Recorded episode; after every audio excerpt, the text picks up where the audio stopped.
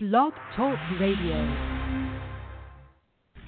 So just wanted to go through a quick class just in case we don't remember or know. Coming up in a couple weeks, next weekend actually, next week, in about a week, is a holiday that a lot of people celebrate. And a lot of people look at that day and they obviously know that it's a wicked, evil holiday. And and they but they don't deal with it as such. So we'll look and we'll talk about this day and find out if we're supposed to be celebrating it or not. So starting off in the book of Proverbs, chapter 22, verse 6. All right. Proverbs 22 and 6. Train up a child in the way he should go, and when he is old, he will not depart from it. So the Bible says, train up a child in the way he should go, and when he is old, he will not depart from it. So when we look at training up a child according to the law, statutes, and commandments of this Bible, it's letting you know that when we're training them up in that manner, we're giving them the right things that they need to grow, the right things that they need to learn, and we're talking about what kind of growth and what kind of learning, Baja. Spiritual growth primarily. Right. And so when he comes of age, if he's a sincere person, a sincere man or a sincere woman, when they come of age, they're going to continue walking according to the law, statutes, and commandments of the Bible. They have a choice too. So even as much as we teach them, as much as we guide children according to the commandments, in the end they're going to have to make their own choice. But we will have done our due diligence, our duty as parents to make sure that we train them up according to the scriptures. And if they be of the Lord and they want to serve the Most High in Christ, they're going to continue to walk according to the law, statutes, and commandments, and they're going to receive their salvation. So now let's read it again. It says, Train up a child in the way he should go, and when he is old, he will not depart from it. But now, in this present time, what do people train their children up in? They train them up in some things that are foolish, right? They train them up in the Easter bunny, and they tell them foolishness like Easter bunnies lay eggs. When bunnies don't lay eggs,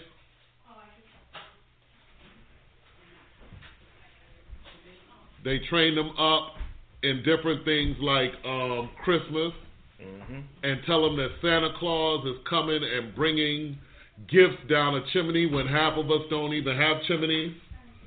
And what else are they doing with that? As they even doing that, what are they doing? They got kids setting out plates of cookies and milk in the in the projects. That's old school. They still do that? They might still do that. Well, there was a story not too long ago where they set out cookies and milk, and the roaches was all over the cookies in the morning. So you're doing all these different things, and you're training up your children in so many words and lies. You telling them about the tooth fairy and all these things that don't exist, and then the one that we're dealing with now is you have the children going out trick or treating, and you telling them to go out on this night that's really dedicated to Satan, and to go out and get you a trick or a treat. Mm-hmm. And so when it says train up a child in the way that he should go, and when he is old, he will not depart from it, you're raising your children in what? Lies. You're raising your children in falsehoods. You're raising your children in things that are not unrighteous. And then when they grow up, they don't depart from it unless the Lord shows them some other way to actually grow and, and, and learn and love and grow and learn according to the law, statutes, and commandments of the Bible. So, going from Proverbs 22 and 6, go to Jeremiah chapter 10. And I know you're probably going to go into a little bit of the history of what they're actually celebrating.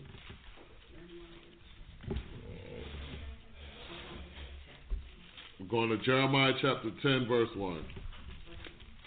All right. Jeremiah 10 and 1. Hear ye the word which the Lord speaketh unto you, O house of Israel. Thus saith the Lord, learn not the way of the heathen. Stop, bro. So we just read train up a child in the way that he should go, right? Mm-hmm. And now we get to Jeremiah chapter 10, and the instructions are learn not the way of the heathen. So if the scriptures are telling us to learn not the way of the heathen, And Proverbs 22 is telling us to train up a child in the way he should go. Another word for train is to what? Oh gosh. A very simple word. What do you go to? What do you you go to school and they You teach them. right? So Right. train up a child in the way she they should go means teach the children in the way that they should go. Right? Mm-hmm. So if you have a proper teacher, then you learn what they're teaching you, correct? And so what are we reading right here in verse 2 of Jeremiah chapter 10? Where it says, Thus saith the Lord, learn not the way of the heathen. So no one is supposed to be teaching our children, especially us, the ways of the heathen, the ways of the devil, the ways of Satan, and that's what we're dealing with when we deal with days like what? Halloween. We're going into the days of Satan because what's some of the history on that, real quick, bro? Um, Halloween, basically, it goes back, I think it's like either a Gaelic or a Celtic uh, um, pagan, um, has pagan origins in a sense. And it's really one of the, um, I guess you could say, holidays that they celebrate because uh, Samhain um, is one, and it's, it's not it's spelled S A M H A I N. Some people say Samhain, but it's actually Samhain. But um, Samhain is one. Actually, what we know as Christmas is another.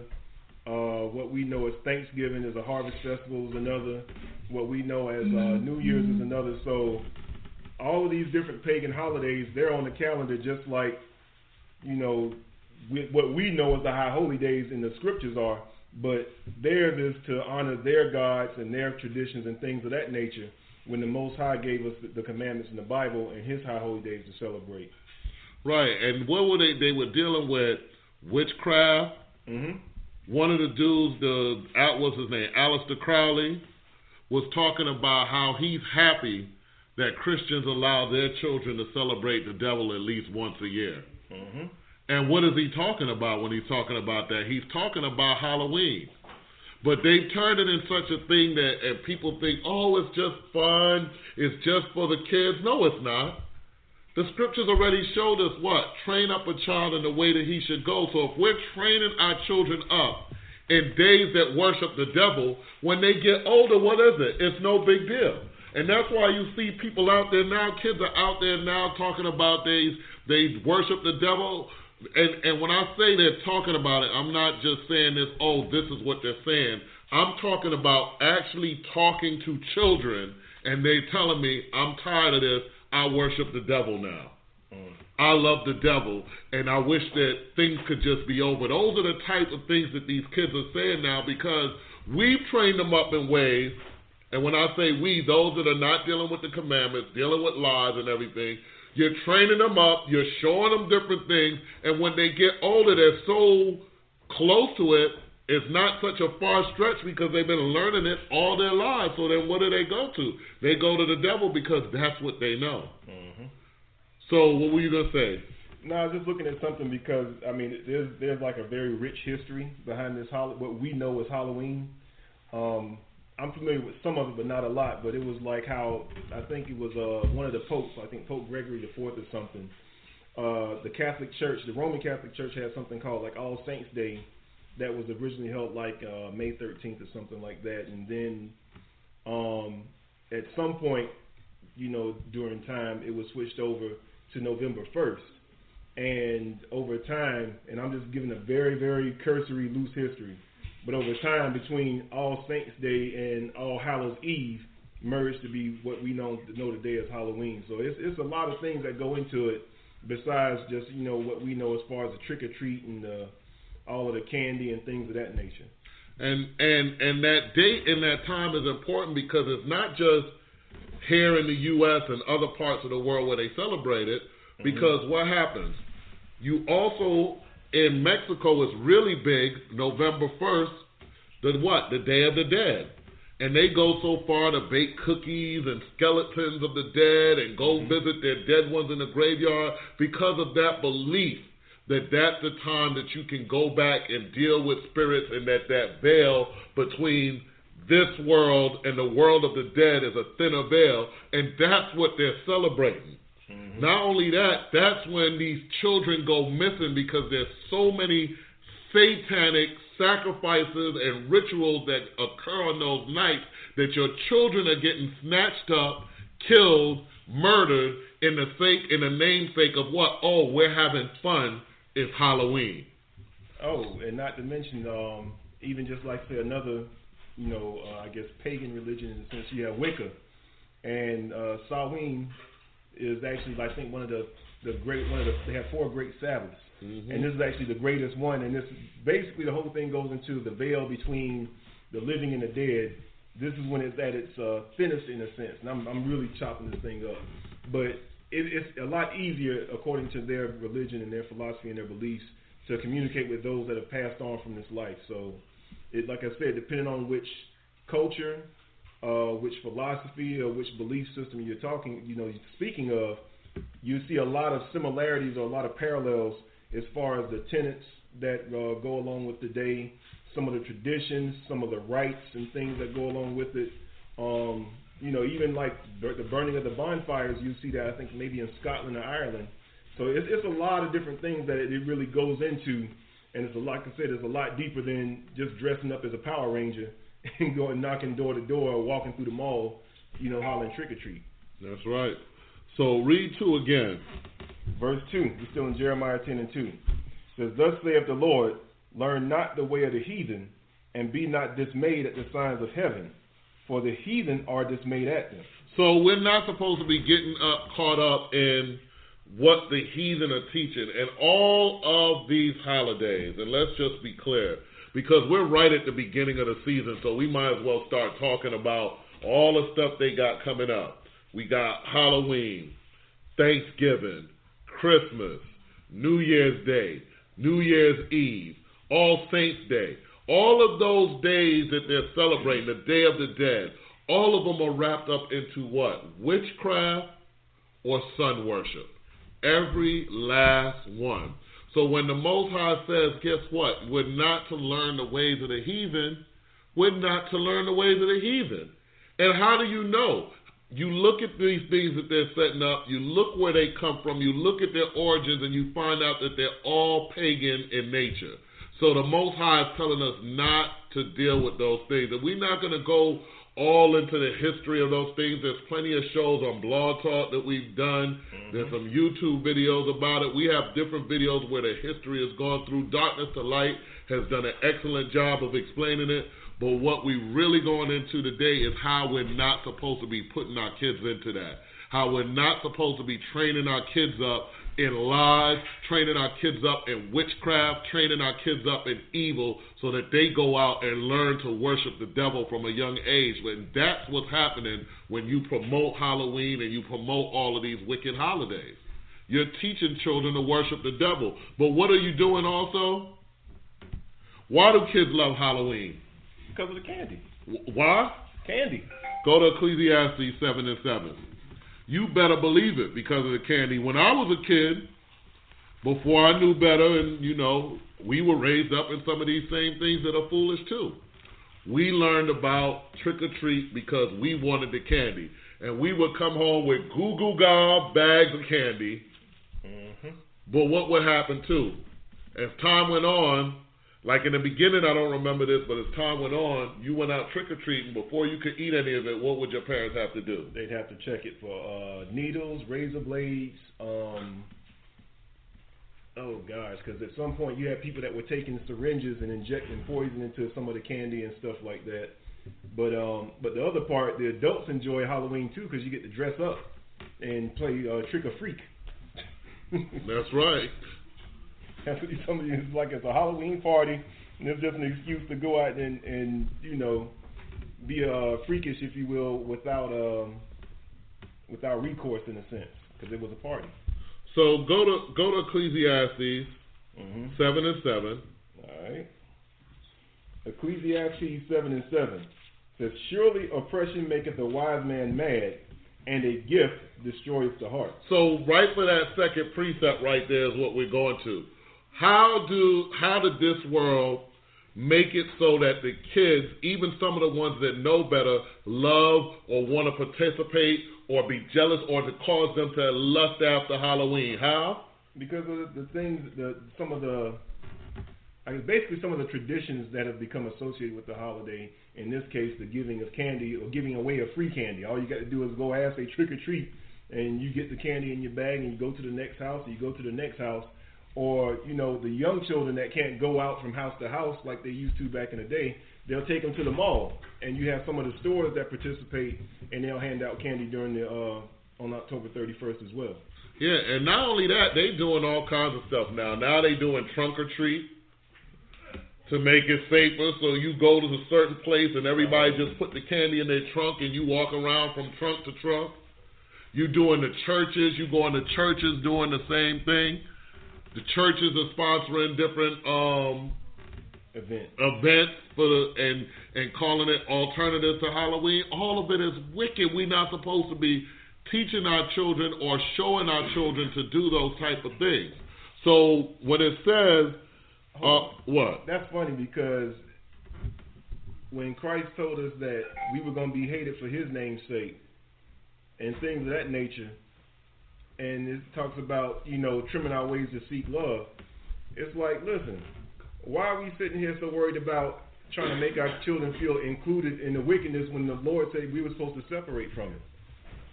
So it's not a matter of okay, you know what, I'm gonna be different or feel different because you know the rest of the kids are going out trick or treating, but I'm sitting here, um, you know, all by myself. I ain't getting no candy. I ain't getting no. I'm not able to trick or treat. So now to make the children feel less bad about not being able to do what everybody else is doing, we're going to offer an alternative. It's like, listen, no, we're not dealing with that. We have this is what the scripture says. These are the things that the Lord gave us, and this is why we're not participating in those things. The Lord said that He separated us from those things. But what do they want us to do? They want us to learn the way of the heathen. They want us to be involved in that. They want us to take up part of that. They want us to celebrate Halloween with everyone else. And what else? It's not only just the candy, because that's one part. But then they what? Put in the whole costume thing too, so they made it fun. So when the kids see it, they look at it like, look at all this fun. They get costumes, but none of us are getting costumes. Man, what? what, what oh man, we can't do this. What's wrong with it? Hmm. But it is wicked. It is evil. So let's go to First Thessalonians five and twenty two, and let's talk about what happened. Because yeah, now you getting Spider Man costumes. Kids are getting Spider Man and what I don't know what all is power power um Not Power Power Man. Rangers. Not Power Man. Power Rangers not anymore. Yeah, They can dressing up as little Transformers. Yeah. What do they dress up as? Um, Doctor Dolittle? I don't know. Whatever they dressing up as, those things that it's not. I mean, Ooh-wee. whatever the kids. What are some of the things the kids like? Yeah. What's the black Disney characters? Wonder Woman, Doc McStuffins, Superman. That's the stuff that they. So you see kids running around dressed up and all that stuff. You see them getting candy, and then they're like, "Man, this is fun." And why can't we do that? But is that the origin of what they were doing? No. No. What were the origins? When you go back to our days, before they got into all this super commercial aspect of Halloween, what were the kids dressing as? Actual demons. They were dressing up as witches, goblins, Jason, Oh yeah. uh, Freddy, anything that was horrible, wicked, evil, um, anything that had that demonic type spirit, it was supposed to be a very scary holiday. Pinhead. That's why on that time of the year, what else is big besides just having the candy and the costumes? It's another thing that go, booms at that time of the year. What's the other business? Oh god. Huh? No, no, we got the Day of the Dead. We talking about another business that's booming at this time of the year. Oh god. Um, Come on, man. It, you, if you were a kid, you will remember haunted houses. Everybody was dealing with haunt. This is when the haunted houses would come up, and you would go and try to find the scariest haunted house. You would decorate your house as a haunted house because all of it is what is the haunted house dealing with? Demons, Ghosts, ghosts, witches. spirits, witches, and things of that nature. So before it got commercialized, remember what we were dealing with. So go to First Thessalonians. Mhm. You got it? 5 and 22. All right. First Thessalonians five and twenty two. It says, "Abstain from all appearance of evil." What, what, what does that mean? Well, when you look at abstain, how they use it in abstinence, that means you don't deal with it. Like when they say abstinence as far as uh, pertaining to uh, sexual intercourse, that means that you don't do it. So when it says abstain from all appearance from of evil, that means that those things that pertain to it, we don't we don't uh, intermingle ourselves with it. We don't participate in it. So when we talk about abstain from all appearances of evil, are we supposed to be dressing up as witches, goblins, heathen, anything that's wicked? Are we supposed to be doing that? No. What are the adults doing? Because it's also you said it you said it earlier about the freaks. What do the adults do on these type of days? Oh yeah, you go to the Halloween parties and it's like just an excuse to catch somebody in the back room in the corner and get your freak on and you go on about your business. But what do the adults dress up as? Because I see it all the time on Facebook. Halloween parties come out, you see a bunch of what? Women dressed as what? Prostitutes, Sometimes. the so-called sexy Well, cop. well, they do that. On, some of them do that all the time. So they don't need Halloween as an excuse. You, know, you can't slut shame either. well, slut shaming. Sorry. So all of that is going back into things that are very contrary to what the scriptures say from the beginning. Mm-hmm. That whole thing. So let's go into some of the scriptures that the Most High said was evil, because we talked about what I was explaining was evil, but let's see what the Most High calls evil in the scriptures. Go to Deuteronomy chapter 18 All right. and verse 10. Deuteronomy 18 and 10. Thou shalt not, excuse me, thou shalt do according to the sentence. You know I'm on that- that- 17. Yep. Okay, here we go. 18 and 10. So Deuteronomy 18 verse 10. There shall not be found among you anyone that maketh his son or his daughter to pass through the fire, or that uses divination, or an observer of times, or an enchanter or a witch. So when we go back to this verse here, and it's a lot here, there shall not be found among you anyone that maketh his son or his daughter pass through the fire. So what is that dealing with? Basically, that, that was going into some of the rites and things of how people were sacrificing their children to uh, Molech. And depending on, again, which era, which uh, nation, which philosophy, which religion, Molech has many different names, just like the god Baal. Uh, Baal had many different names, whether it was talking about Nimrod, whether you're talking about uh, Mithra, whether you're talking about uh, either Isis or Horus, I forgot. But they, there's a parallel. Every god that the nations have, there are parallels, whether you're talking about Zeus or whatever. But here, uh, when we were amongst the nations at this time, one of the uh, traditions or rites that they had to honor their gods was to make their children pass through the fire. That didn't mean they just jumped through the fire. They were actually putting the kids to death and cooking them and stuff. So it, it happens at this time too. hmm So in these days, the people that are still worshiping Satan, like they worship Molech, which is Satan by another name, hmm when they were worshiping them, they were sacrificing their children to them. In this day and time, they're still sacrificing their children to devils. That's why children go missing on Halloween. That's why you finding now what's going on. These big pedophile rings being busted. hmm When they had the earthquake in Haiti, people was over there trying to steal children out of the country. All of this is going on now in this day, and people look at this stuff and they think, oh, you know, that was back then in the old times. That was old years ago, ancient years ago. They were sacrificing children. They're sacrificing children in this current day right now. They just had a big bust. They don't show this stuff on the major news where they went in and rescued 80 something children. 80 something children, and one as young as three months old. What do you think they were doing with those children?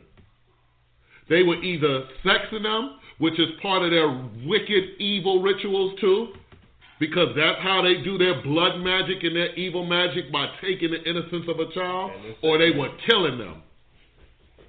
That's the things that they do. And that's what these devil worshippers are doing. And that's what some of you ignorantly are involving yourself in in the beginning levels of all of it when you're dealing with these things.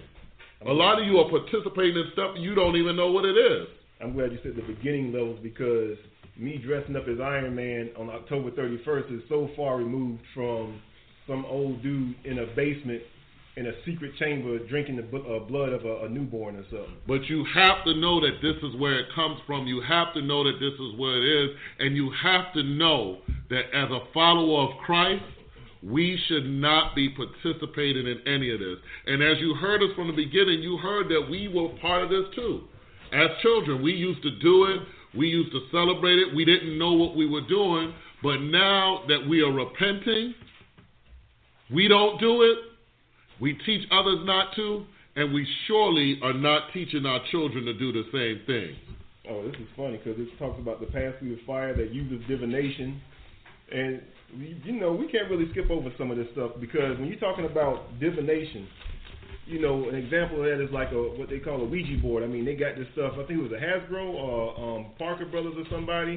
Right. Um, those things are kids' toys now.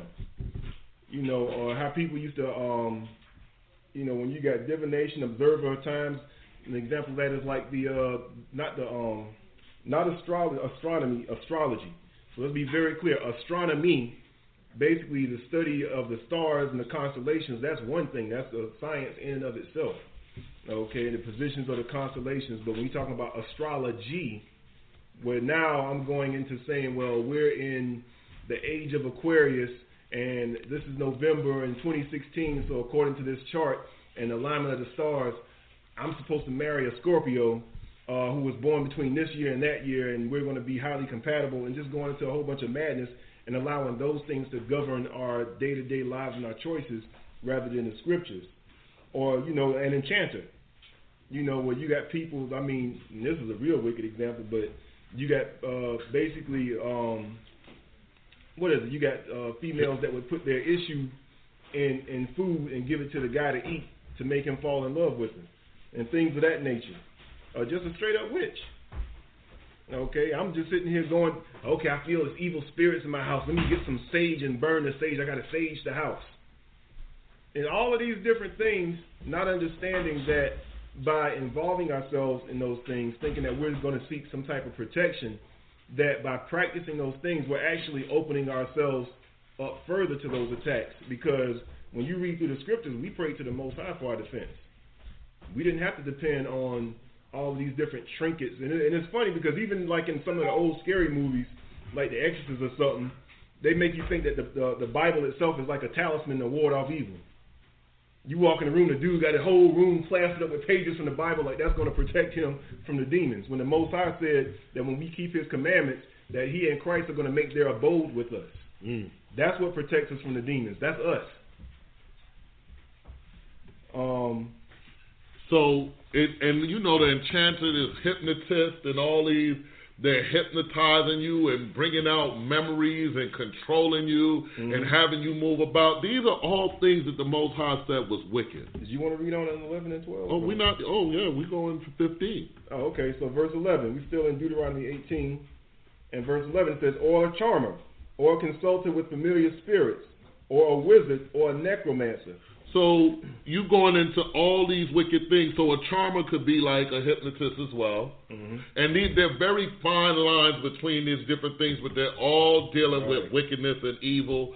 A consultant with what familiar spirits.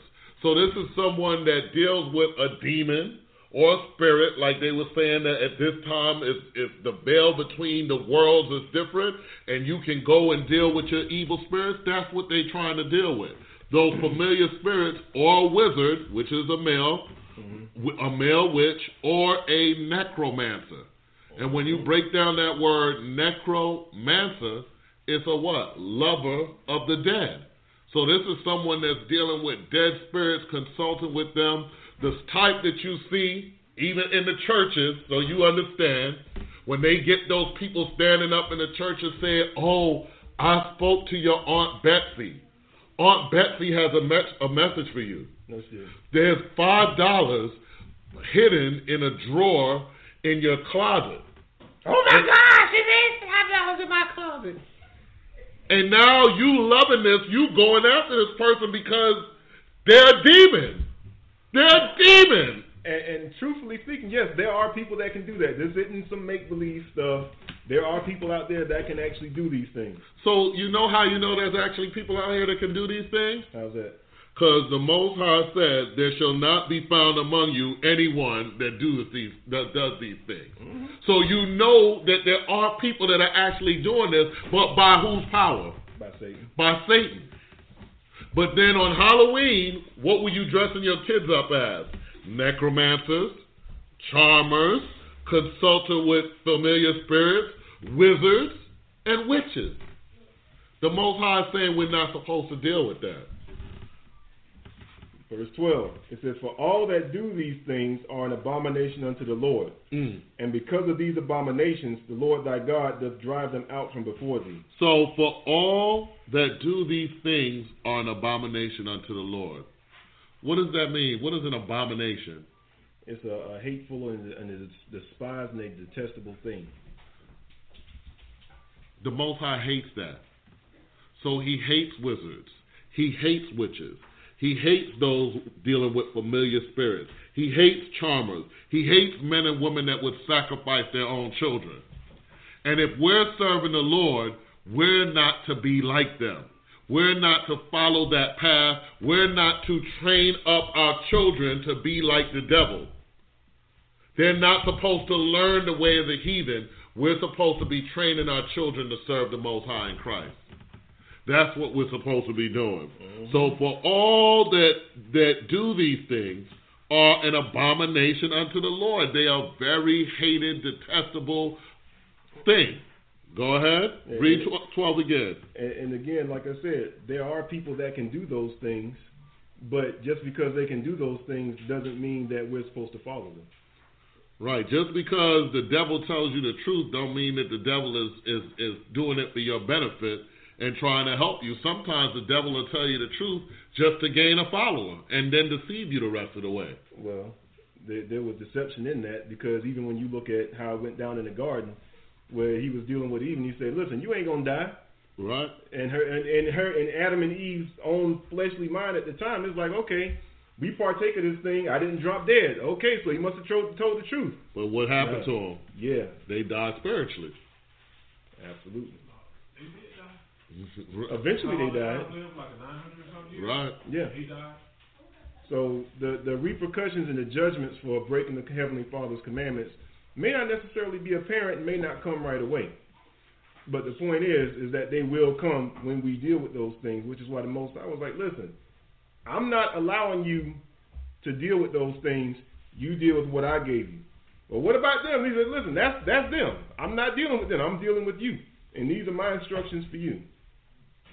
So verse 12 again, for all that do these things are an abomination unto the Lord, and because of these abominations, the Lord thy God does drive them out from before thee. So the nations that were dwelling in the land of, of, of Israel, which was also called what? The land of Canaan, before we moved into that land, Right. they were driven out of that land. They were pushed out of that land because of the abominations and the wickedness and the evil that they were doing. Verse 13. 13, thou shalt be perfect with the Lord thy God. Mm. Go ahead. For these nations which thou shalt possess hearken unto observers of times and unto diviners. But as for thee, the Lord thy God has not suffered thee so to do. So now on the flip side, not even on the flip side, still going with that same point, for the nations that were that possessed the land before, they observed, they listened to observers of times. Mm-hmm. They listened to people that were diviners. That was their whole setup. That was the whole thing that they worshiped. When you talk about the wise men of the Chaldeans, like in the ba- in, the, in Babylon, what were those wise men? They were witches. Mm-hmm. They were enchanters. They dealt with familiar spirits. They were dealing with witchcraft, and that's where they got their understanding from. But as servants of the Lord, who are we supposed to deal with? It tells you even right where we are. Continue on. Read verse 15. 15. The Lord thy God will raise up unto thee a prophet from the midst of thee, of thy brethren, like unto me. Because this is Moses speaking. He says, Unto him shall ye hearken. Oh man, so wait a minute. In the same, we're reading down the line where the Lord is telling us who not to listen to observers of time, witches, wizards, so forth. And then he flips it and says, But guess who you shall listen to? Who is it that we shall listen to? Verse 15 again. The Lord thy God will raise up unto thee a prophet from the midst of thee. So who was that prophet that the Most High raised up? He raised up Christ. He came from out of the nation of Israel, out of the tribe of Judah. He raised up his son. But it's going to tell you more. Go ahead. Okay. He says, Will raise up unto thee a prophet from the midst of thee, of thy brethren, Of the tribe of Judah, like unto me. like unto Moses. How was Christ like unto Moses when he came on the earth? He was an intercessor, the same way that Moses went between the Most High and the children of Israel to take their petitions and things of that nature, to beg for mercy. Christ did that. Is doing that now on on a sli- an infinitely higher level. But what else did what else did Christ do when he was on the earth, Josiah? He was uh, brought here to save Israel, to uh, relieve Israel from the bondage of sin, whereas Moses relieved us from the bondage of Egypt. Right. So the same way we were relieved from Egypt, when Christ came, he freed us from what? Sin. What did he do? He taught us the commandments. He taught us the word. Everything that the Most High told to Christ, he came and taught to Israel. The same way everything he taught to Moses, Moses went and taught it to Israel. There was no disobedience in him. There was all righteousness. So in that, knowing that that's what Christ did, then we know that everything that he taught us was true and good for us to do. Just as when Moses was on the earth, everything that he taught us was true and good for us to do then, but Christ had to bring us on a higher level. So now read 15 again. says the Lord thy God will raise up unto thee a prophet from the midst of thee of thy brethren like unto me. Unto him ye shall hearken. And it said, Unto him ye shall listen. So when we go into the scriptures and we start dealing with things that we're supposed to understand and do, we understand it now through Christ. So then I ask a very simple question Where did Christ tell us to keep Halloween? He didn't. Why not? Well, Halloween wasn't around during that time, brother. So of course he wouldn't tell us to keep Halloween. So how do we know we're not supposed to do that? Are you sure Halloween wasn't around at that time? The Halloween that we know, Oh, yeah, okay. The Halloween as we know it, wasn't around during that time because you'll hear that rebuttal or that answer to your question. You're right? But again, as we went over earlier in class, the, the origins of what we know today as Halloween has been around since ancient Babylon.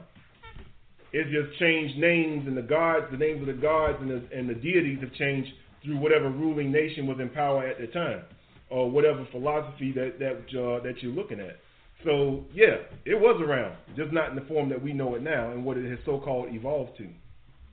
So jump to verse 18 hmm and let's read uh, just a little more, uh, one more piece about what Christ is going to do when he comes.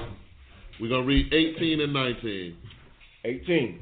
I will raise them up a prophet from among their brethren, like unto thee, and will put my words in his mouth, and he shall speak unto them all that I shall command him. So proving that point that what? When Christ came, he was teaching everything just as Moses taught the same thing to his people. Verse 19. And it shall come to pass that whosoever will not hearken unto my words, which he shall speak in my name, I will require it of him. So if we want to disobey Christ when Christ comes, it's going to be required of us, meaning there is a judgment to be paid for those that choose to go against the commandments of the Most High in Christ. There is a judgment to be paid for those who don't want to follow the words that Christ taught us when he was on the earth. So we really just went through a bunch of scriptures to show that it's nothing cool about dressing up as a goblin. It's nothing cool about dressing up as a witch or or any of those necromancers or any of the other wicked things that we just read about because those were evil things and that was the origin of Halloween. That's what it used to be. It's not what you see now with just a bunch of costumes like fun things like Captain America and all those different things. There were actually kids dressing up as full blown demons when we were younger. That's all they used to be. So now let's go to Exodus 22 and 18. Because let's find out if we're supposed to have all this great love and and passion and we think it's fun. Because we we read in First Thessalonians five to stay away from all appearances of evil. So it just showed you what some of those evil things are. And here's another evil thing. We're to just reiterate the point. It's a short verse.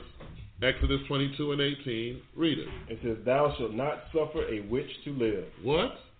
It says, Thou shalt not suffer a witch to live. So, witches in that time, according to the scriptures, were so evil. According and just like all the other things we read about, that the judgment for a witch was what? Death. Death. You couldn't be a witch and be a child of the Most High. And you can't be a Christian. You can't follow Christ and be a witch. You got to give one of those up. Either you're going to serve the Lord and listen and hearken to the things that He said, like we read in Deuteronomy 18, or you're going to be a witch and die when the judgment comes, lest ye repent. And let's see how that works. Go to Numbers chapter 23, verse 19. Yeah, unless you was living during the time period of the Salem witch trial. Numbers chapter 23 and 19. Uh, uh, uh. That's exactly that's exactly what happened. Twenty two sixteen.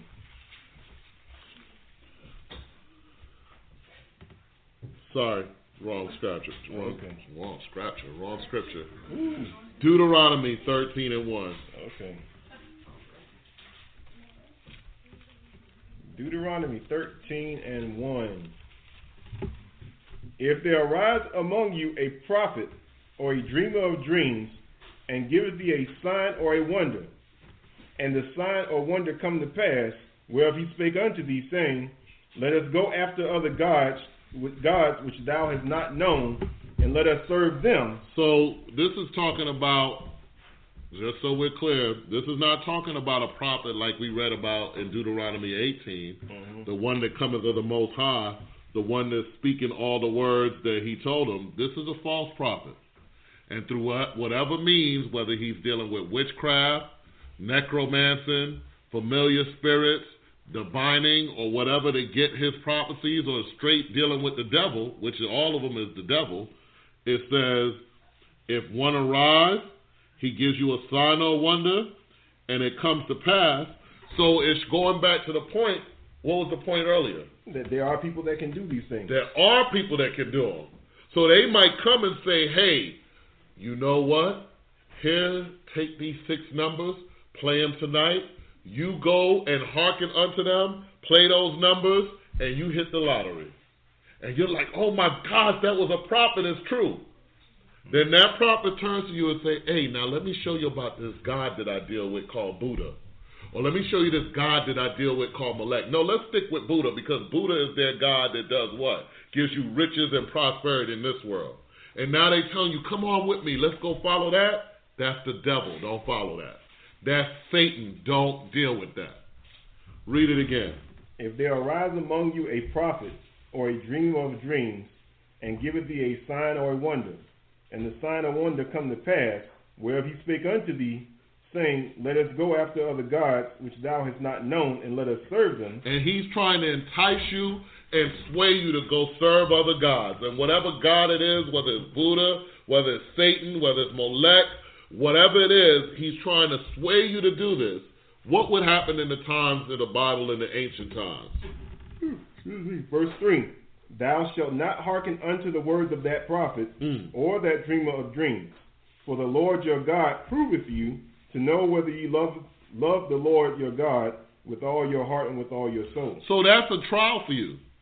Because just because this wicked demon is coming to you telling you some kind of prophecy or whatever and it happens, if he's taking you away from serving the Lord, then you know it's not of the Lord. The Lord isn't going to send someone to you with the truth to take you away from serving him. He's not going to do that. It's a trial to see whether you are studying your scriptures, one, and if you are really about the Lord or not, because it's a choice you're going to have to make. I'm going to serve this false prophet, or I'm going to serve the Lord and keep his commandments. You have something, bro? Go ahead.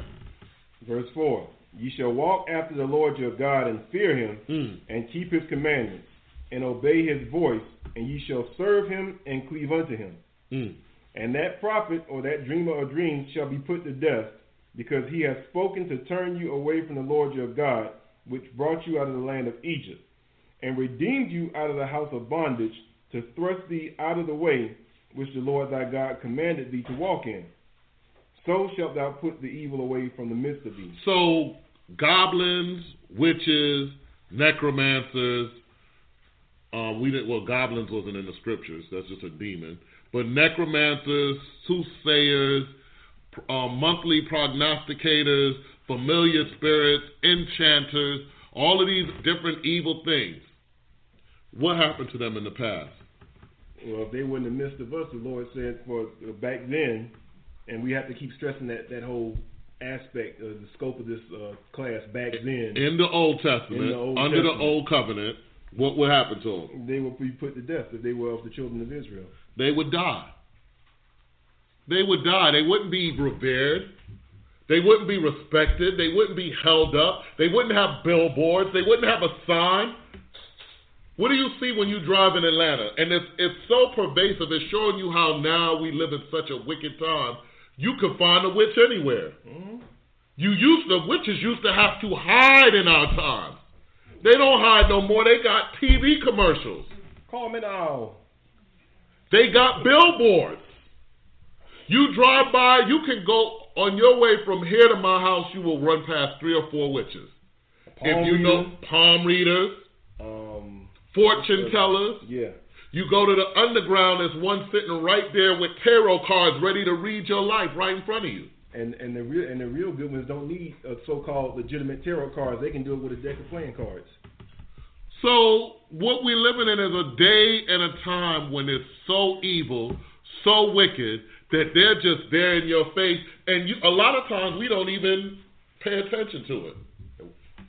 The TV shows that they push, what are they pushing them for? To get our children involved in that. That's so Raven.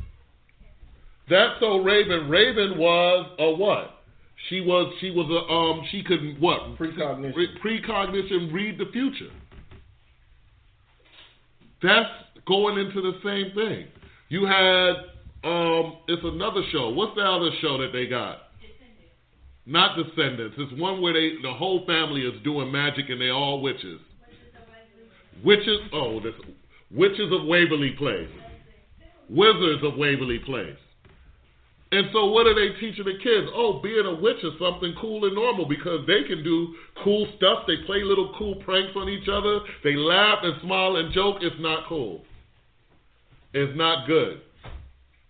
What's that? If you Google um, Michelle Obama's library, she just had a transvestite dressed as a demon with five horns, reading stories to children um, at her library. Right. And so at the, the Michelle Obama Library, they just had a trans, not transvestite, uh, um, what is the word? A drag queen Drag queen demon reading to children. reads to kids at Michelle Obama Library. What does it say? Read it again. Read it. Uh, it says, drag queen demon reads to kids at Michelle Obama Library. And they say this is normal. Um. Okay, this is the Michelle. So it may not may not be something that she. But it's, Anyway, it's still the Michelle saying it's a Obama. library. It says the Michelle Obama Public Library in Long Beach, California, has presented to children who are part of its Young Readers program a huge array of diversity and inclusion agendas. Uh, okay, this is somebody else. No, that's the demon. Okay, The Xochi, the it, it was when Zoch, Xochi Mochi arrived for a visit. what? A transgender and drag queen friendly and Satanist approved. I can't even read all that again. Say that again. Uh, transgender and drag queen friendly and Satanist approved. In one shot. Isn't approved? Yeah, just check this out. It says in one shot. In one shot, it was when Xochi Mochi arrived for a visit that made the program pro LGBTQ and transgender and drag queen friendly and Satanist approved with the characters red tipped demon like horns, all to read to children for LGBTQ History Month. So this is this is what people are promoting as normal now and inclusive practices and things that should be done. Teaching children to reverence and love demons. And so people think it's a joke when we say, oh, you know, this whole world is evil. This whole world is set up on evil. And if you children and adults don't pay attention to what's going on, you can very easily be caught up or sucked into what's going on. Oh, hold on. Not to make the class about this. Go ahead, Josiah. Didn't they, didn't they just name you know, just one person, like four or five of the major abominations, things that God hated and detests? Mm-hmm. Uh huh. It says this is the uh, this is how they build it. It says join us for a celebration of LGBTQ History Month. All ages welcome. Celebration will include Drag Queen Story Hour featuring Xochi Mochi at 12 p.m. A community art hour. Okay, so that's just going. That's just them advertising that Xochi Mochi. I, mean, I guess that's how you say it because the way they spell it. But um, That sounds bad enough. oh, it looks bad. So can you imagine that that's deemed okay? But if I wanted to come to a public library and read the Bible to the children, that's where the protest would be? Yeah. You can bring a drag queen, transgender, Demon. Satanist demon to the library to read to kids, and it ain't no protest. No, here it is. It's his statement, and this is Ochi Mochi, I believe. It says, I got to read to children today, and it was one of the best experiences I've been given as a drag queen. It is so important to have representation and normalize all the letters in LGBTQIA+. Oh, they added three more and a plus in here. Um, in everyday lives. Uh, I was, I saw so many excited faces. It filled my heart with so much joy and hope to come back again soon. Uh, thanks to thanks again to everybody who made this opportunity a reality and make uh right and make such a successful LGBT event because we're not trying to turn the class into an anti-LGBTQIA plus uh, um, No Q's in bashing. Oh no, they didn't add three more letters, three more uh, some more acronyms in there. But because we're talking about Halloween, but it's just showing you that the evils, how the scripture said about the evils being multiplied in the earth. That's what we're dealing with today. And and even just going back to why Christ even came, because that people are mixed up in all kind of stuff and coming from all walks of life. And when the spirit of repentance uh, and the gospel goes out, that's the measure by which we say, okay, this is right and that is wrong according to the word of God. And then it's like, okay, well, these are the instructions that Christ left us. That's the measure by which I'm going to use to gauge myself on whether I'm doing right or wrong. So it's not about bashing because you know the uh, the churches that's like low hanging fruit, what we call that's some e- that's an easy target. But we ain't gonna talk about the whoremonger, and we ain't gonna talk about the witch, and we ain't gonna talk about the uh, uh, the person that likes to be a striker, likes to fight and stuff like that. False prophet. Oh yeah, the false prophet. We But gonna the, talk about that. and the whole point that we came here for, remembering, is that these things were not during the time of Christ and in the Old Testament. Those were not things that were to be revered. They had no respect. They had no love. And what was it that the scripture said would happen back then? Go and read Deuteronomy 13 and 5 again. I'm sorry, I'm laughing at the comments. I can't even read them. Um, Deuteronomy 13 and 5. And that prophet or that dreamer of dreams shall be put to death, because he has spoken to turn you away from the Lord your God, which brought you out of the land of Egypt, and redeemed you out of the house of bondage, to thrust thee out of the way which the Lord thy God commanded thee to walk in. So shalt thou put the evil away from the midst of thee. But this is crazy. So we had this. So by the time this is when Moses was alive. So by the time you move a few hundred years up to the time of uh, Saul, the first the first king over over uh, a united Israel, and when Saul disobeyed the commandment of the Lord and the Most High rejected him, one of Saul's uh, uh, men said, "Yeah, I know where a witch is at." He said, "I thought you put all the witches out." No, I know where one is at. So it's going to show you that we were always rebellious against the Most High. Mhm. And they went to this witch, and Saul called up the resting spirit of Samuel. Samuel the prophet, and Samuel said, Listen, why you disturb me from my rest? He said, Well, I wanted to see the Lord has turned his face against me. He said, Yes, he has, and guess what? This time tomorrow, you're going to be dead and your son. That's it. Because it wasn't enough for him to break the commandment of the Lord, but now he's and it shows you how how sin just compounds. Mm-hmm. When we go into one thing and then it leads to another and it leads to another rather than dealing the way that the Most High told us to deal in the first place. That's why they say one lie, you tell one lie, you got to tell another lie to back it up. You got to tell another lie, and it's just like just be upfront. And, and the thing, and I don't want to get away from the class, but the thing to do, because the scriptures give you ways to reconcile yourself to other people and to God. So the thing to do is to repent because King David was also king over Israel, Mhm. and he also committed an atrocity. Right. David repented. Right. When it was when he, when it was brought to his his uh, attention what he was doing, he repented and he was um. Story Absolutely. speaks for. So we're seeing that. Thank you. We're seeing that a lot of what this world is setting up, and a lot of what they worship during Halloween, is really going into witchcraft and evil. And there's no way that we should be part of that. Go to Leviticus 19 and 31 now.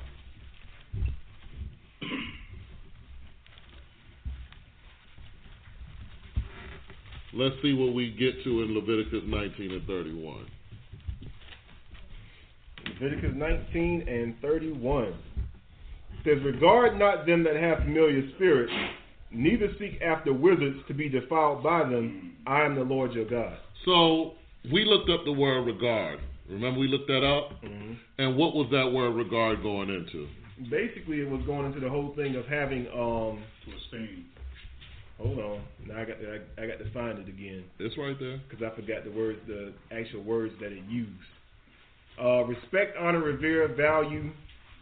Um, but it was two words because one of them tied into um to have an affection for, or um, where is it? The transitive here. hmm Okay, it says to hold a person or thing in respect, admiration, or affection. To esteem. To esteem. So what does it say here? Regard not them that have familiar spirits. You're not supposed to have respect, love, admiration, affection for which? You're not supposed to have respect, love, admiration for a, a demon, a necromancer, a wizard, or anything like that. They are not to be revered. But when you look at what these different people do, wh- what is it? The president are having oh, seances right in the White House, and it goes in the newspaper. Your leaders have respect for these different things.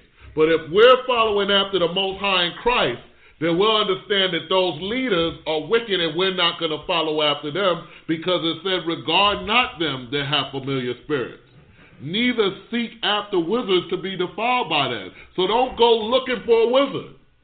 You got people right now, and I mean, I had a funny, I, I hope he was joking, but somebody I was talking to this week said that person keep messing with me. I'm going to go down to New Orleans, and you know that's where I'm from, and I'm going to get my people on them. And I was like, hey, aren't you a reverend? Well, yeah, that's why, you know, I'm, I'm trying to work with it. So, you know, I'm thinking it's a joke, and I'm hoping it's a joke, but there are people that if you mess with them, they going right to a certain person, they paying a certain amount of money, and they're saying, what? Handle that for me. Mm-hmm. And that handle that for me is going into what? Wickedness. Because whether you call it brujeria, santeria, voodoo, Hoodoo, obeah, roots, roots, any of those things, they're all wicked and evil. And they're all witchcraft, and the Most High said we're not to deal with it. Go from there. Now, Leviticus 19 and 31. Yep. So go from there to Numbers 23 and 19. Because I don't want people running around now like, well, if it's real, I should be afraid of it. No, you shouldn't if you're dealing right. And what does the dealing right consist of? Numbers 23, and we're going to go probably right to the point. I said 19, but go. Um,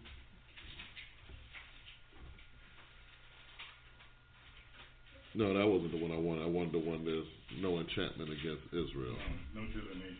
no divination against Israel. Uh,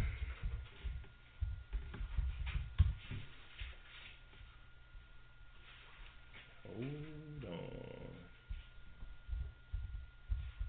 23 and 23. Numbers 23 and 23? Yeah. Then I said, Oh, the last verse. Yep. So let's start at 19. Number 2319. God is not a man that he should lie, neither the Son of Man that he should repent. He hath said, and shall he not do it? All right. He hath said, and shall he not do it? No, hath he said. Hath he said, and shall he not do it? So start again, 23 and 19. Oh man. God is not a man that he should lie, neither the Son of Man that he should repent. Hath he said, and shall he not do it? Or hath he spoken, and shall he not make it good? Behold, I, re- I have received commandment to bless, and he hath blessed, and I cannot reverse it. He hath not beheld iniquity in Jacob, neither hath he seen perverseness in Israel. The Lord his God is with him, and the shout of a king is among them. God brought them out of Egypt. He hath, as it were, the strength of, a, of an unicorn. Surely there is no enchantment against Jacob, neither is there any divination against Israel. According to this time, it shall be said of Jacob and of Israel, What hath God wrought?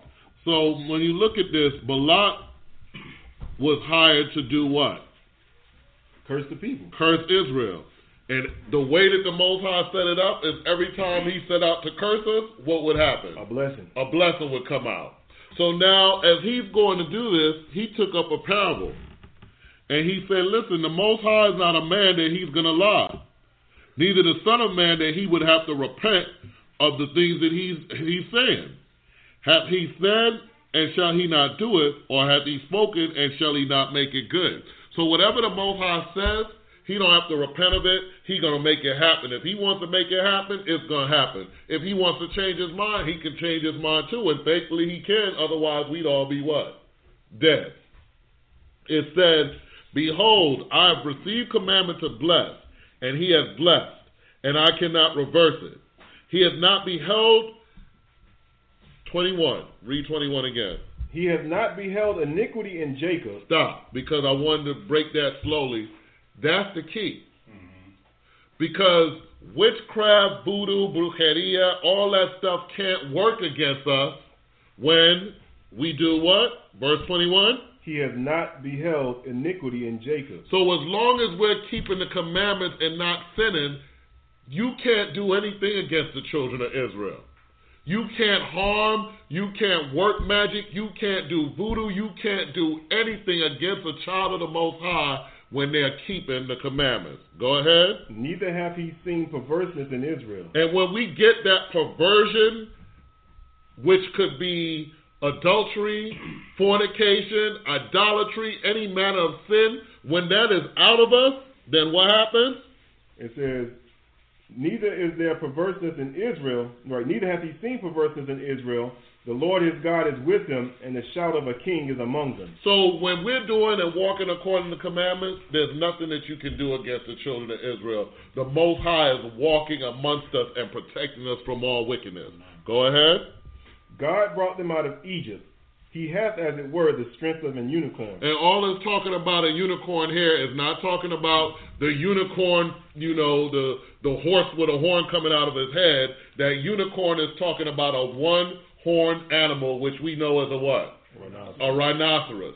So that's why it talks about the strength of a unicorn. The strength of the rhinoceros is the strength that the Most High used to bring us up out of Egypt. Not our own strength, not our own power, not our own might, but the might of the Most High through through through through the Most High. He brought us out of that land of Egypt. Twenty three. Surely there is no enchantment against Jacob, Uh huh. neither is there any divination against Israel. According to according to this time, it shall be said of Jacob and of Israel, what hath the what hath God wrought? So there's no enchantment against Israel. There's no divination that you can use to destroy us.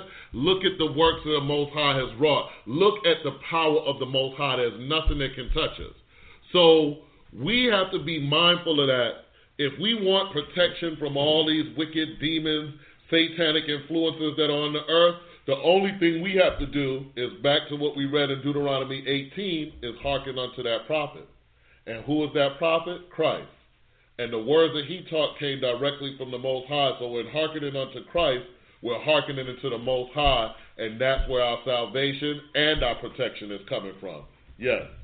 Yeah, I mean, and those are just demons. But when you look at the king of demons, Satan the devil, as far as this protection that we get from the Most High, you look at the the, the situation of Job. Remember, the Most High said, "Have you considered Job?" And Satan was like, "Listen, you know, you got a hedge round about him on him and his possessions, but you know, uh, uh, take away these things and he'll curse you to your face." But it was just going to show you that Job had that protection around him and his possession that Satan couldn't just roll on him, and the Most High had to take that that hedge down in order for Satan to do whatever he did. And the Most High reestablished another hedge as far as his life he couldn't touch, and gave him access to everything else. But it just goes to show you that that's the type of protection that we have. Why don't these tragedies just happen? I mean, tragedies are happening every day. Why don't these tragedies? Why you go from year to year, month to month, day to day, nothing, just just nothing, because the Most I got that hedge of protection. Now it could come down real quick if we go into that wickedness.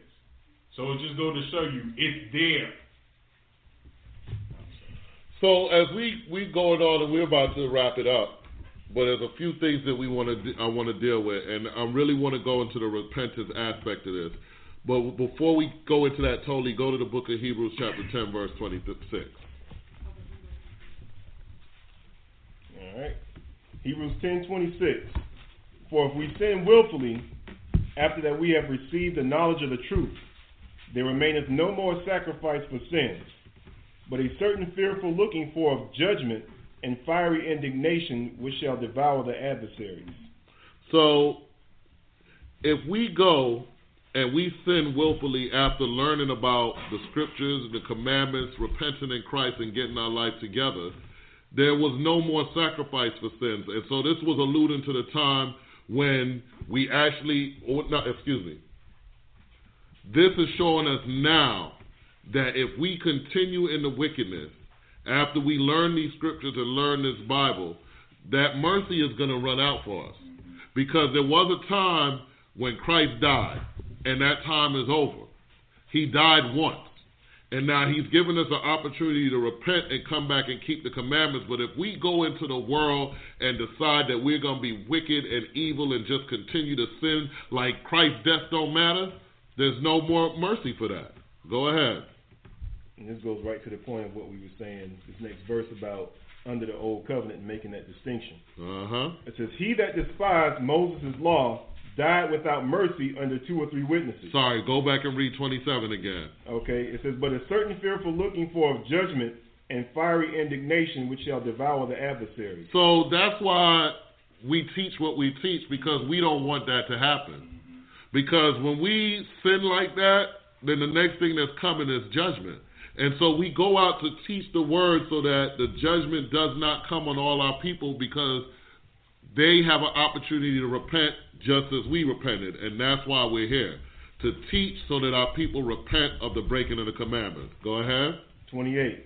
He that despised Moses' law died without mercy under two or three witnesses. So we read back in what? Um, Numbers 23 that when someone was doing something, a false prophet that was teaching wickedness and getting people to go after other gods, they died. And so this is what happened in the Old Testament. It said that he that despised Moses' law died without mercy under two or three witnesses. So you went back then, got two or three witnesses. Yo, was he teaching you to follow Buddha? Yeah, he was teaching us to follow Buddha. Grab him, Yeah. man snatched out of his house, beat down with rocks, or whatever judgment he got, he died.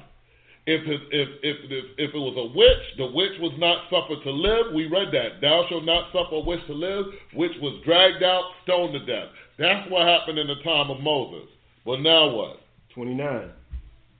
So it says, Of how much sore punishment suppose ye shall he be thought thought worthy who have trodden under foot the Son of God, and have counted the blood of the covenant wherewith he was sanctified an unholy thing, and have done despite unto the Spirit of grace. Wait a minute.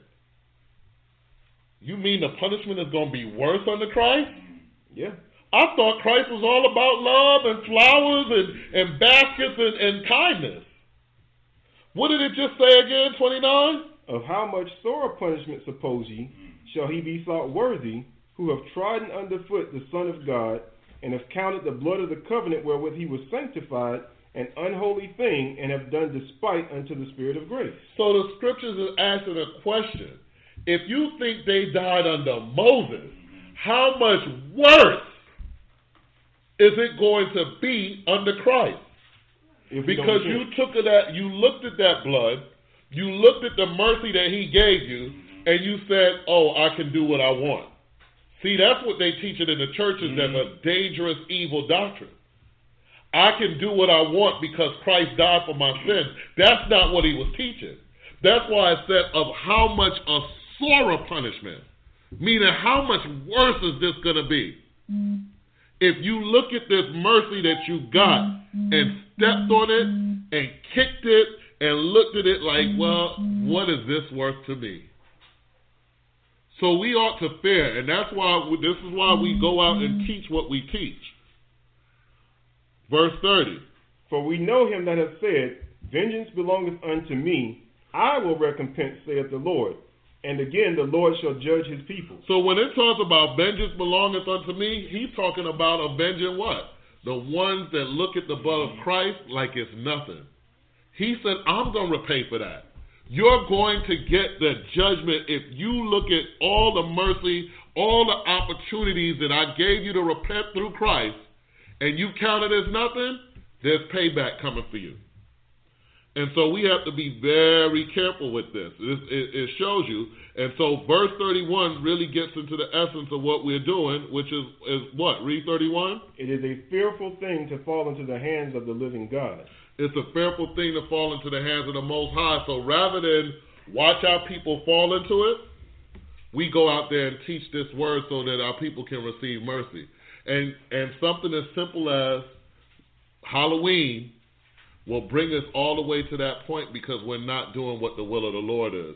And how do we know we're not doing the will of the Lord? You have something? No, so let's finish reading to the end of the chapter because it goes through all of the things that we addressed in the beginning as far as how the children are feeling left out and being made fun of because they don't get to participate in all of the things that everybody else is doing because they're because the ones that are being made being poked fun at, their parents are teaching them like, listen, no, we're not dealing with that because it's wicked. And it's it's a powerful demon, and I'm, I know I know somebody in this room already knows I'm going to tell this story, but it goes to you know it was a time when my children were in a um in a daycare, and it was Halloween time, and we I guess we went to pick them up early so they wouldn't be in the Halloween party, and one of my daughters started crying. Now she knows better. She knows the scriptures. And she was started crying because she wanted to go to the Halloween party. So we're like, no, we gotta go. We're like, hey, you know that this is evil and wicked. We talked about it and this is not of the Lord. You wanna stay? Yes. Because what? The gift that destroys the heart, the influence, the wickedness, all of that amalgamated together, put together is is is hard for a child to fight that demon off. And so we're not here pointing the finger, pointing the finger because we were of those people too. What we're saying is you gotta repent from that. We gotta step away from the Halloween, the Day of the Dead, all of these things that are not in the scriptures. The scriptures got plenty of days for us to um, celebrate. We just finished celebrating the Feast of Tabernacles. That's the fall festival in the scriptures. That's what, and that's about us doing what? Ironically, following Christ through the wilderness. Exactly. And so that's what we're supposed to be doing now. So if you got Halloween happening around the same time as Feast of Tabernacles, you making a choice whether you're going to follow the Lord into the kingdom or follow Satan into damnation and death. These are the things that the scriptures are going into and showing us. So let's read on in the chapter. All right, so 32. So he dealt with the whole thing about being worthy of a greater punishment than just a physical death under the old covenant by trodden, underfoot and disregarding the uh, sacrifice of Christ, and that the Most High was the one was going to be, be the one to execute that judgment. In 32, it says, But call to remembrance the former days in which, after you were illuminated, ye endured a great flight of afflictions, partly whilst ye were made a gazing stock Mm. by both reproaches and afflictions, and partly while ye became companions of them that were so used. For ye had compassion of me in my bonds, and took joyfully the spoiling of your goods, knowing in yourselves that ye have in heaven a better and enduring substance. So, oh, go ahead. No, go ahead. So the thing is, is like, yeah, we understand that there's a eternal judgment that's coming. But now he says, but call to remembrance the former days. It's like, listen, we understand what we're doing this for. Because we remember that when the Most High opened up our understanding, that we endured these afflictions. We endured uh, being made fun of. We endured suffering loss in some cases. We endured the losing of so-called people that we thought we would, that were our friends. We endured the reproach, being picked on, being called names, Being stared at. being stared at. Okay, being called weird. Not being called weird because I was you was a uh, somebody might have been a man dressing up in a woman's I dress know. with the horns and, and and reading the kids. But weird because you don't do that and don't accept it. Exactly. So because you wear dresses all the time, you weird.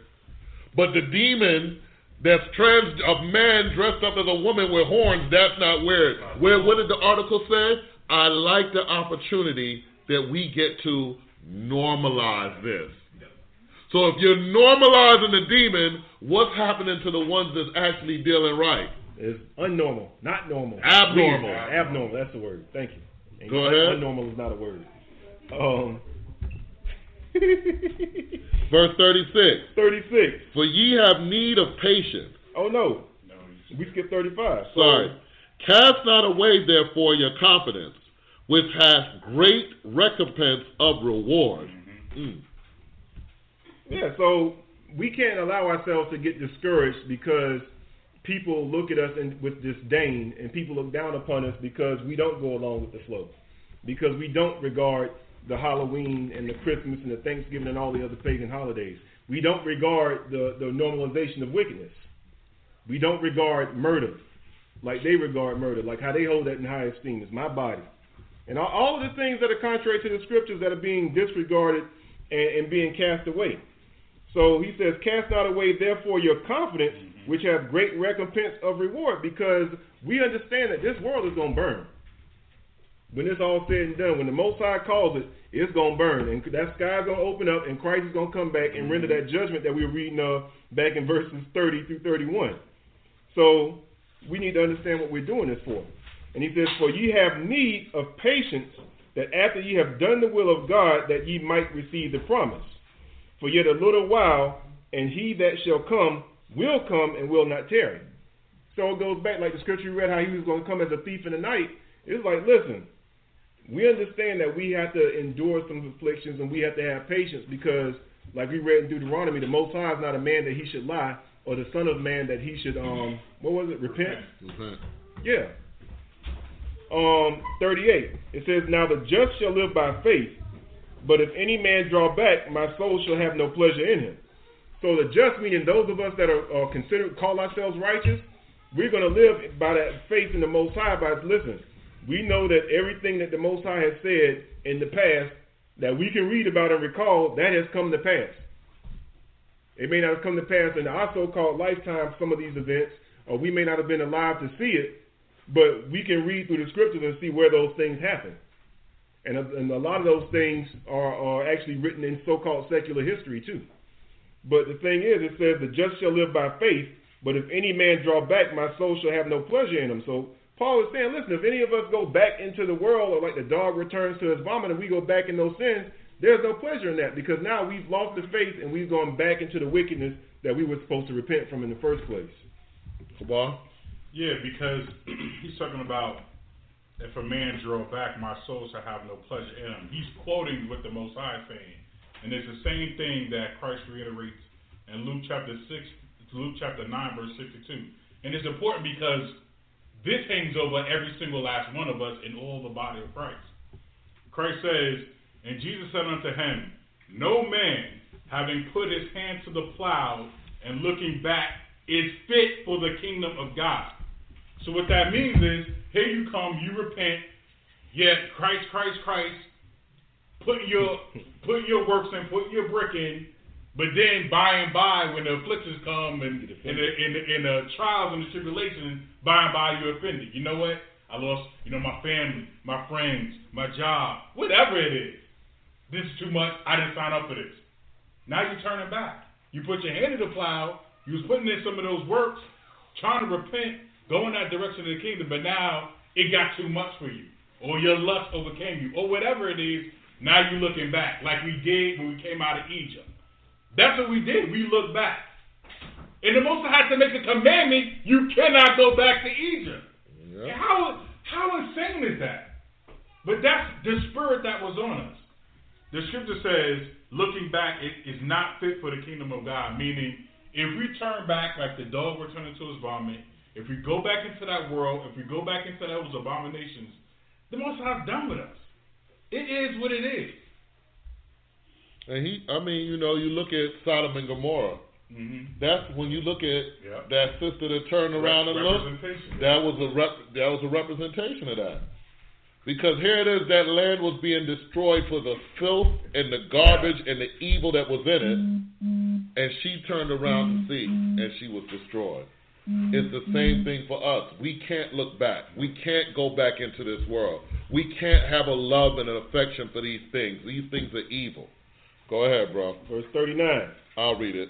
But we are not of them who draw back unto perdition, but of them that believe to the saving of the soul. So this is exhortation where he says, We are not of them that draw back unto perdition, meaning we're not the ones that turn from the righteousness and the understanding that the Most High has given us.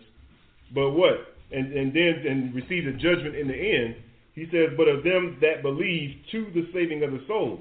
Meaning that we endure those afflictions and those hardships, knowing that the Most High is merciful, because he gave us his word that if we endured until the end, that we were going to receive the kingdom. So we, we have choices to make. And the choices are simple. There's really only two choices.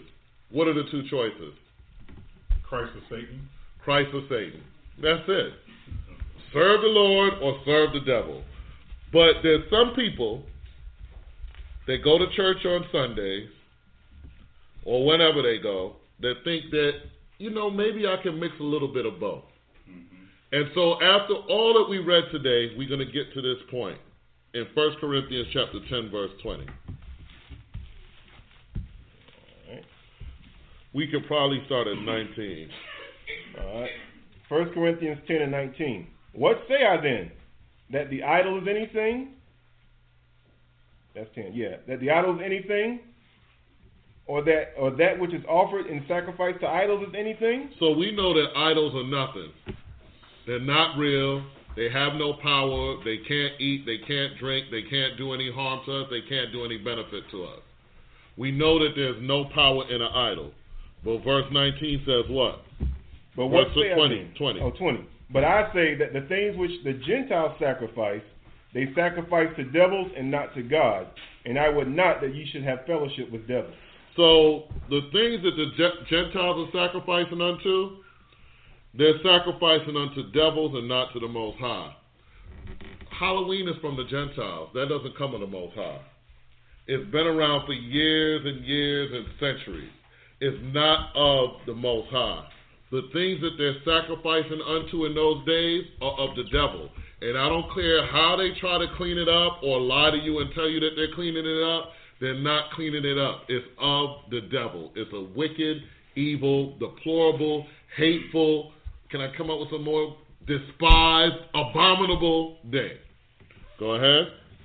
Uh, 21. You cannot drink of the cup of the Lord and the cup of devils.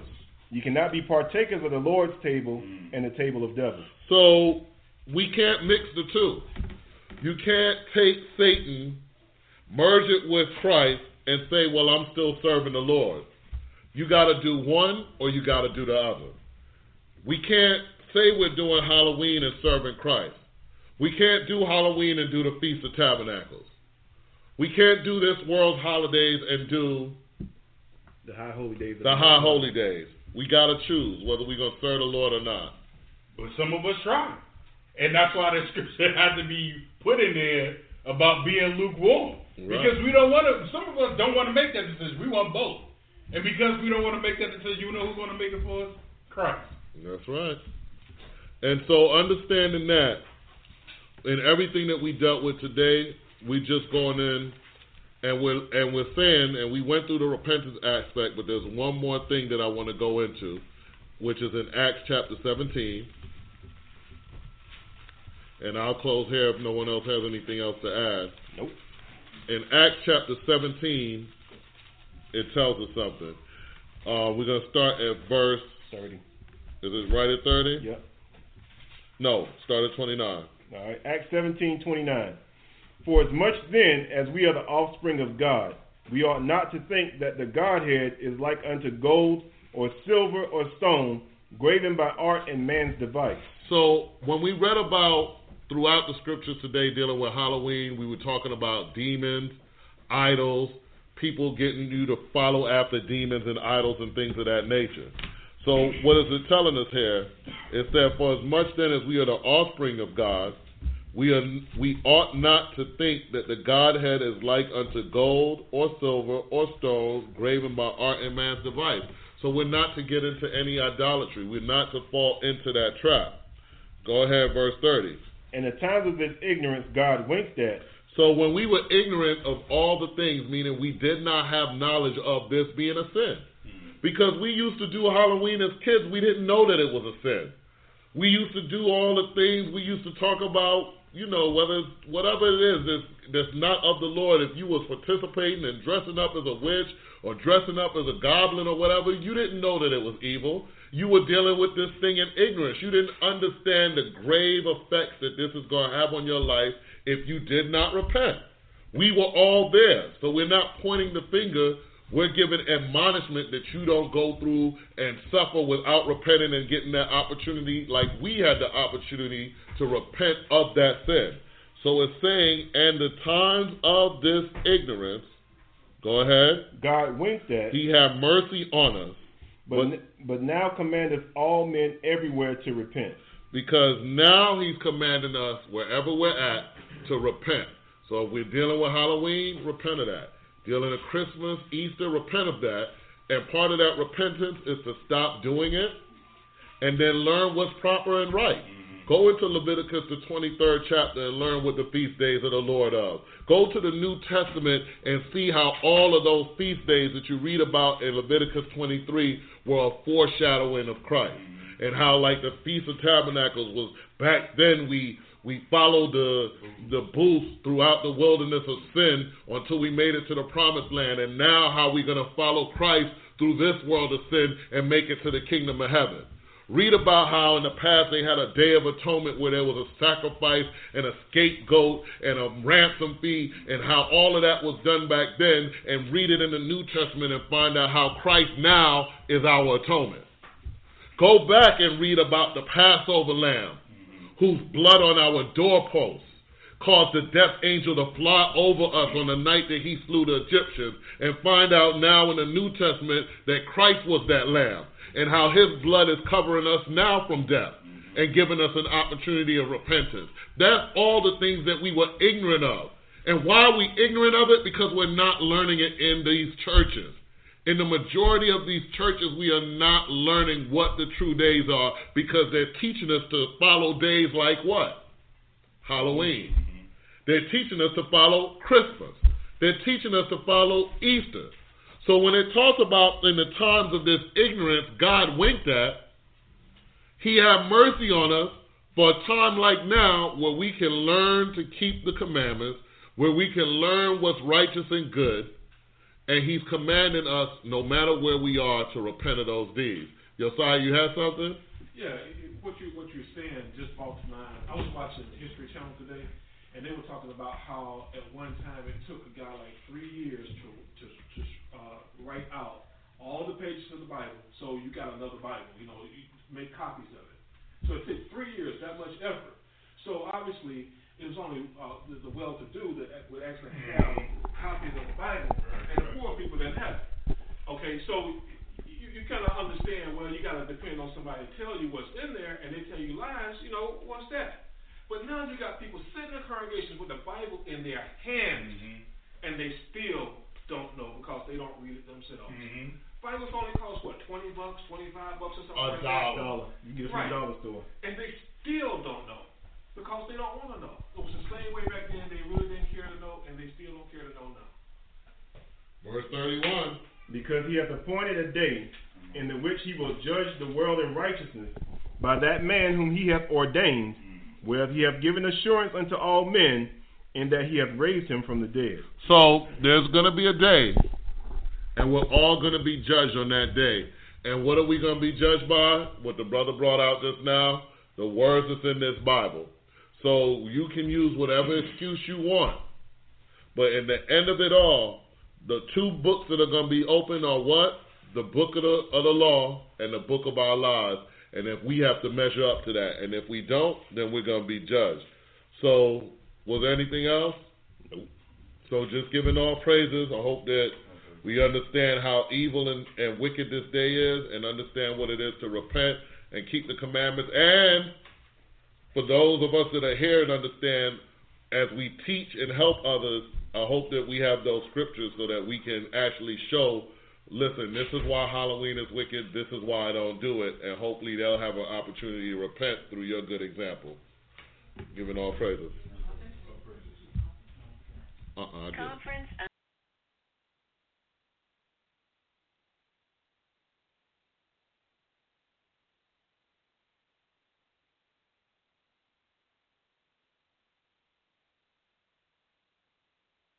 This is the Body of Christ Church, and you are listening to our program, Kings and Priests, where we teach repentance to the 12 tribes scattered abroad. In these last days, darkness has covered the earth, and gross darkness covers the people.